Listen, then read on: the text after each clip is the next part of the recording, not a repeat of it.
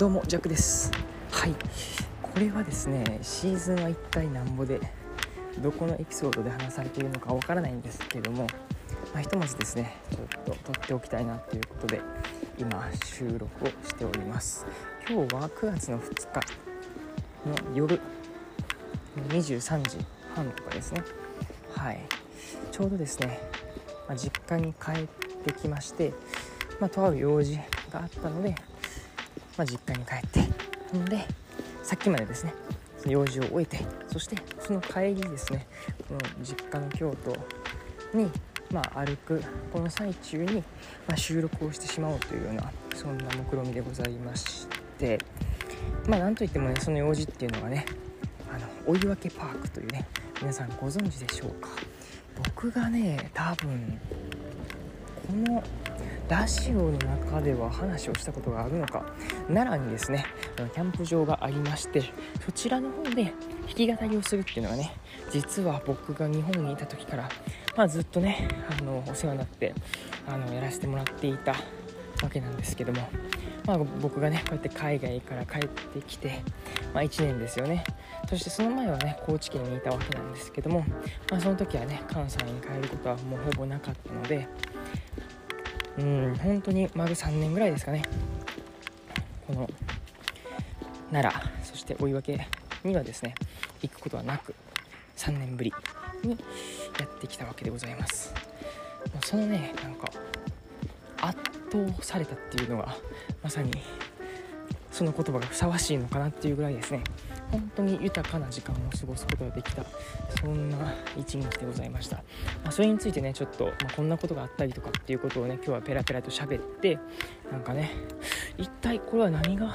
豊かだったんだろうかみたいな、本当にねすごい良かったっていう言葉ではちょっと陳腐なんですねぐらいですね素敵な時間を過ごしたので、それについてねちょっとシェアできたらなというふうに思ってます。なかなかこの時代ですよね、こういったまあ、人のつながりとかですよね、人のぬくもりを感じることってないんじゃないかなと思うくらいですね、とても人の温かさに触れる機会のあったうーんこの一日時間でしたので、それについてシェアできたらなというふうに思っております。それでは本編スタートです。はい、まあ、追い分けパークっていうところに行ってきたよってことなんですけれども、まあ、僕がねいつからかなにせんじゅうきゅうねんじゅうはちねん大学僕がよねん生の時からですよね、あの僕の友人がキャンプ場をね運営しだしたっていうところからですよね。でその一つイベントとしてこの焚き火会っていうのをやっているんですよね。でもう名前の通り焚き火を囲んで、そこでねこうペチャクチャ喋ったりとか、本当に自由な空間なわけなんですけども、その自由の空間の中に僕がねこうやってギターをね弾き語りさせてもらう、ね、そんな機会があってやってました。それがねあれよあれよとさんねん経って、うんまあ久しぶりにねなんか元気やってるみたいな感じで思ったんですけども、もう全然ですね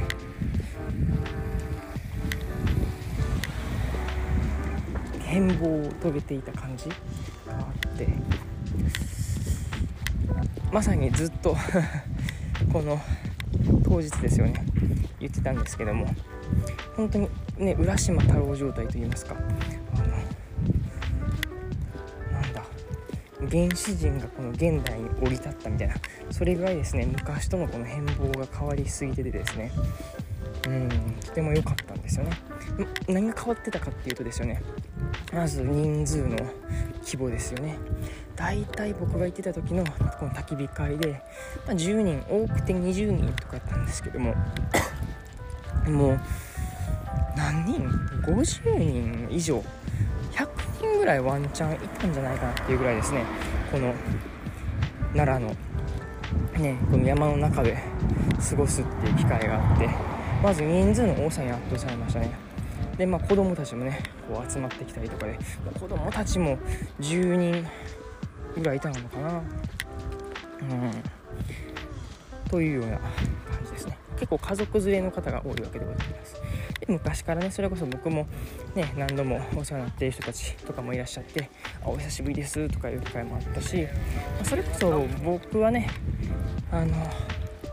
直接お会いすることっていうのはね本当になかったわけですけども、あのオンラインでねあのインスタライブとかをね一緒にさせてもらってたので、あージャックさんジャックさんとか言ってねすごいねあの言ってもらえて、すごいね認知されてもらってて、とても良かったなっていうふうに思うわけです。うん、だから本当にね、まあ、このネットの力によって、まあ、僕とのそのねこの架け橋というかねつながりみたいなのをすごい大事にしてもらっているなというふうに思うわけですよね。うん、そしてまあ設備なんかもやっぱり充実していって、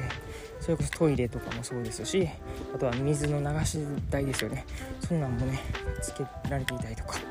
僕は結構イラストとかねステッカーとかをね作る担当、このデザイン担当としてそのねお岩家さんではさせてもらってたので、ね、その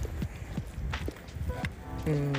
イラスト上ではねこの変化っていうのは見てたんですけども、やっぱりリアルでねこの感じるものは大きかったなっていう部分ですよね。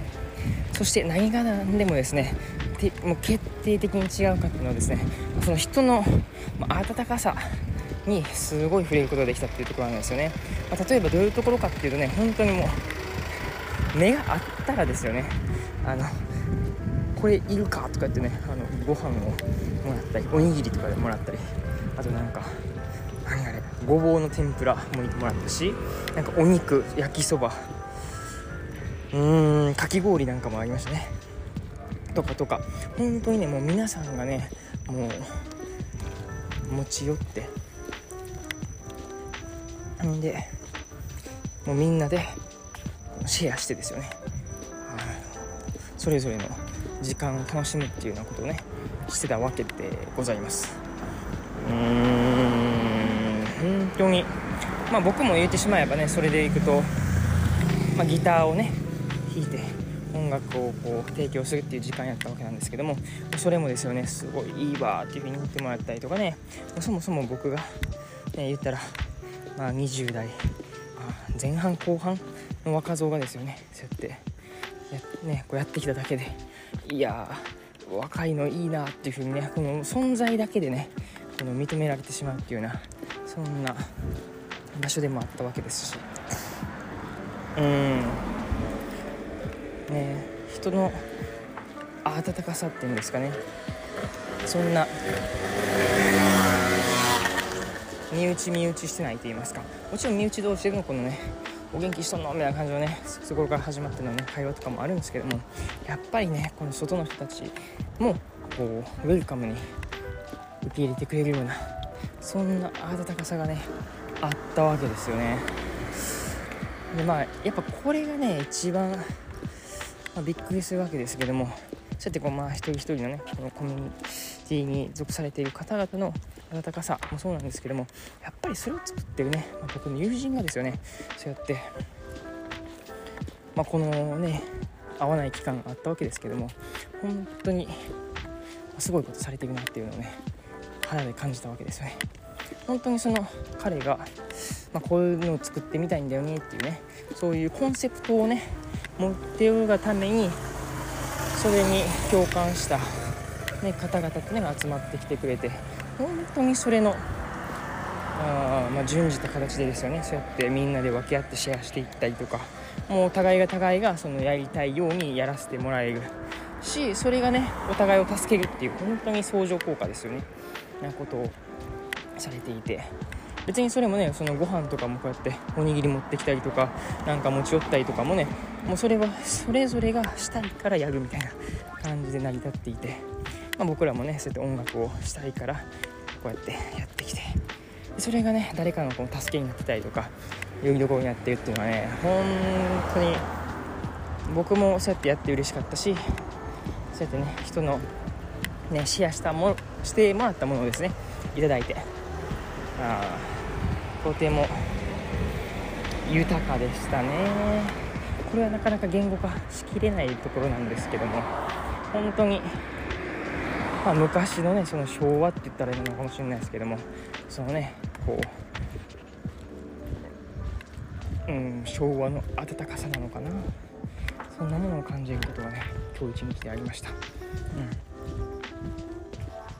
やっぱねそうやって同じ同世代でされているうん、こうやってね活躍している人をねやっぱ見るとね、あ、自分も、まあ、負けてらんないなっていうのもあるし、ね、本当に自分ができるものをそうやって届けるっていうのがね、うん、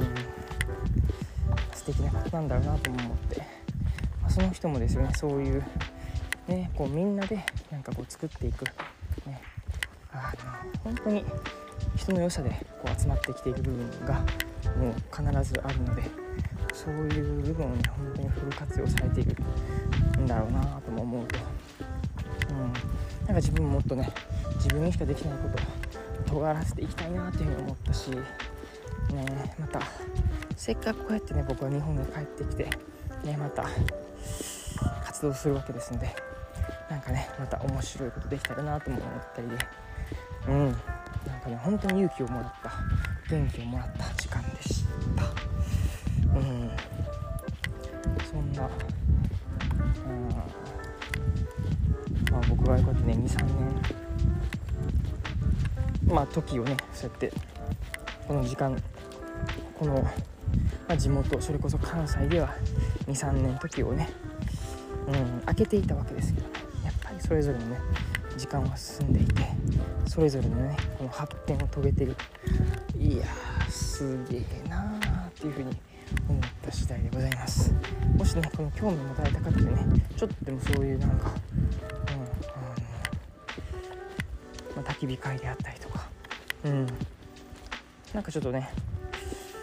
まあ、思い詰めているというかね、こう人のぬくもりを感じたい方はですよね、ぜひぜひこの焚き火会ですね参加してもらいたいなというふうに思います。うん、ちょっとでも興味あるっていう方はですねぜひぜひ連絡してもらえたらと思います。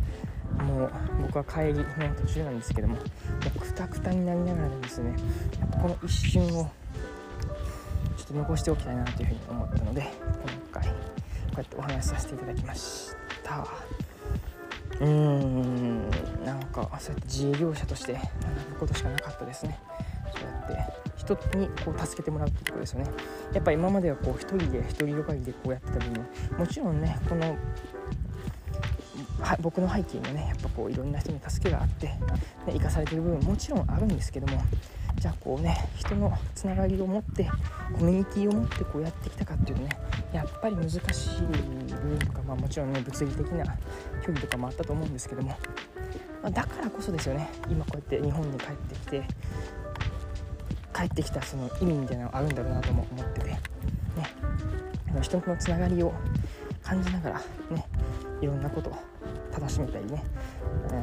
一人一人ではできないけどもそれぞれこう集まったことによってね成し得るもの、成し遂げることができることってねあるから、それができるのはねやっぱ楽しみで仕方ないですね。うん、だから、まあ、これからもね、うんまあまあ、むしろこう前を向くよりなんだろうな、将来に自分がこういうところで貢献していきたいなっていうふうなことがちょっとね思える素敵な時間を過ごさせていただきました。いや本当に、まあ、当日参加された方はですよね本当にあ素敵な時間を共に作ってもらえてありがとうございます。面白かったね。ちびっ子たちとね一緒にこう音楽をね歌う、パプリカとか夜遊びとかね結構歌いましたね。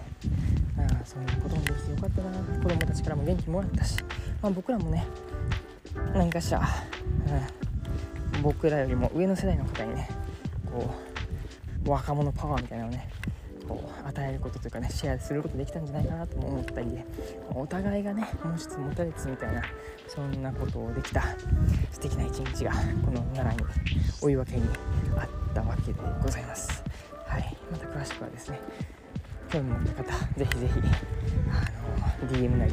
なんなりコメントして、ね、メッセージを送ってもらえたらなというふうに思います。お近くの方もそうですし、まあ、ちょっと遠方の方でもですよねぜひぜひあの来る価値大ありだと思っております。はい、人の温かさ、はい、そんなものにこう触れる本当にあこれが人と人のねあのつながりなんだなっていうのをね改めて実感できる。やっぱコロナがあったからね、ちょっとこう離れていたものがよりまた戻ってきた、そんなつながり、あったかみだと思ってます。はい、その辺にして今日は終われたらなというふうに思っております。こんな感じで終わりましょう。お相手はジャックでした。またね。